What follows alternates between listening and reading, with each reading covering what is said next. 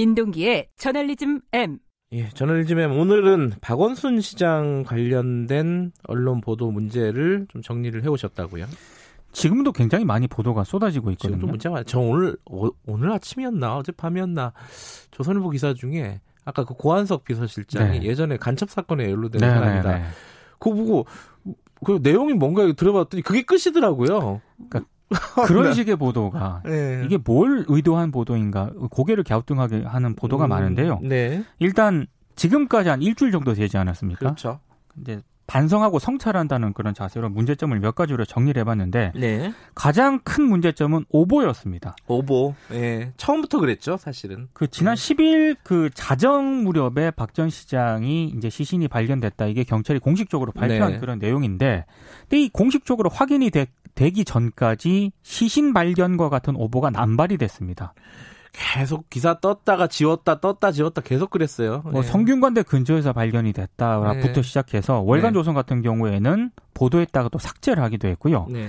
뭐 시신 발견, 와룡공원 근처에서 숨진 채 발견 이런 오보가 이어졌습니다. 병원으로 이송되다가 숨졌다. 뭐 이런 얘기도 나왔었고. 그러니까 이게 비슷한 어떤 그런 오보가 음. 계속 반복이 되는데요. 네. 이게 흔히 말하는 그 정보지 있지 않습니까? 지라시. 지라시. 예. 이 영향이 굉장히 큰 것 같습니다. 일단 저부터도 9일 오후부터 받은 글이라는 형태로 엄청나게 많은 정보지들을 제가 받았거든요. 네. 아마 김경래 기자도 비슷한 내용 많이 받았을 거예요. 다들 그랬을 거예요. 그게 확인이 안 되는 글들. 예. 근데 문제는 제가 받은 글을 받은 지 얼마 안 돼서 이 비슷한 내용의 기사가 포털에 떴다는 건데요. 음. 그 확인되지 않고 그냥 썼다는 거 아니겠습니까? 그렇죠. 뭐 어디 근처에서 발견이 됐다. 심지어 뭐 서울대 병원으로 이송 중이다. 음. 뭐 잠시 뒤에 엠바고가 해제가 된다. 음. 이런 확인되지 않은 내용들이 무수히 쏟아졌습니다. 이게 경찰이 부인하는 상황에서도 오보가 계속 양산이 됐는데요.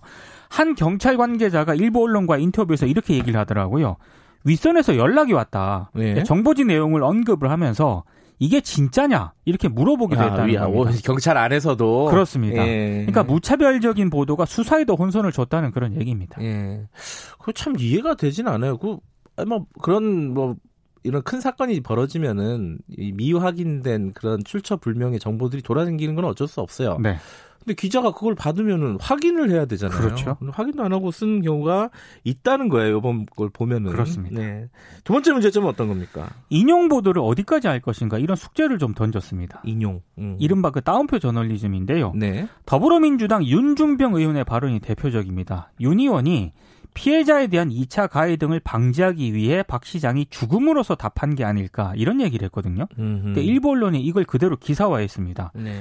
근데 이 발언은 근거도 미약하고 확인되지 않은 추정에 불과한 정치인의 말일 뿐인데 사실상 2차 가해성 발언에 해당될 수도 있거든요. 네. 근데 이걸 따옴표 형식으로 일부 언론이 보도를 했는데 이게 과연 기사 가치가 있느냐 이걸 더 고민을 했었어야 되지 않나. 아, 이것도 그냥 누가 말했다 그러면은 전부 다 그냥 받아 쓰는 거죠. 받아 그죠? 쓰는 겁니다. 특히 요새는 이제 SNS를 출입하시는 기자들이 너무 많아가지고 너무 많습니다. 예.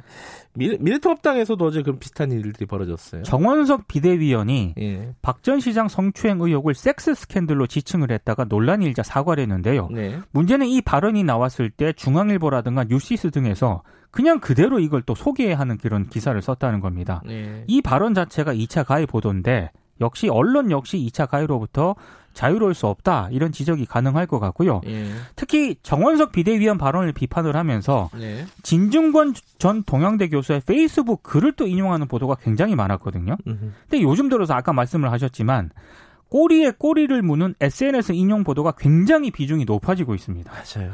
근데 이런 보도가 진짜 과연 필요한가에 대해서 기자들이 진짜 심각하게 고민을 좀 해봐야 될 것 같습니다. 이게 뭐 클릭수 늘리는 데는 도움이 되겠지만은 거기에만 도움이 돼. 언론의 신뢰도는 거기에 반비례하지 않을까 그렇습니다. 라는 생각이 들어요. 또 어떤 문제가 있을까요?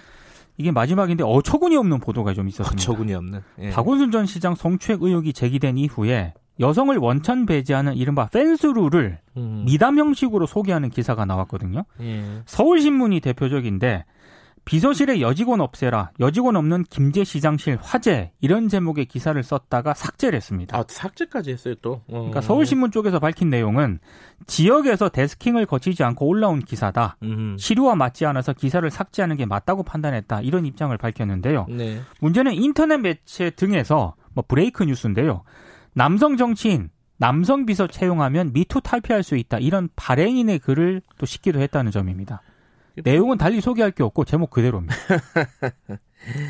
펜스룰 이게 사실은 뭐 뭔가 이 상황을 모면하는 뭐 데는 도움이 될 수 있을지 모르겠지만은 이거 자체가 약간 성차별적인 그런 것들을 포함하고 있지 않습니까? 그리고 성 관련 문제의 모든 원인을 여성에게만 돌리는 그런 음, 그렇죠. 이, 런 어. 거기 때문에 언론이 이걸 대안으로 언급하거나 미담으로 소개하는 것 자체가 굉장히 부적절하는데요. 네. 정말 단순 논리입니다. 교통사고로 인한 사망 사고를 줄이기 위해서 자동차 생산을 줄여야 한다. 이런 식의 논리나 마찬가지거든요. 네. 근데 문제는 이런 식의 단순 논리가 일부 언론을 통해서 그대로 보도가 되고 있다는 점인데 차분한 자세로 재발 방지를 위한 대책에 무게 중심을 둬야 할 것 같은데 예. 언론이 이걸 잘 할지는 의문입니다. 알겠습니다. 뉴스 unboxing 저널리즘 M 고발뉴스 민동기 기자였습니다. 고맙습니다. 고맙습니다. 지금 시각은 7시 39분입니다.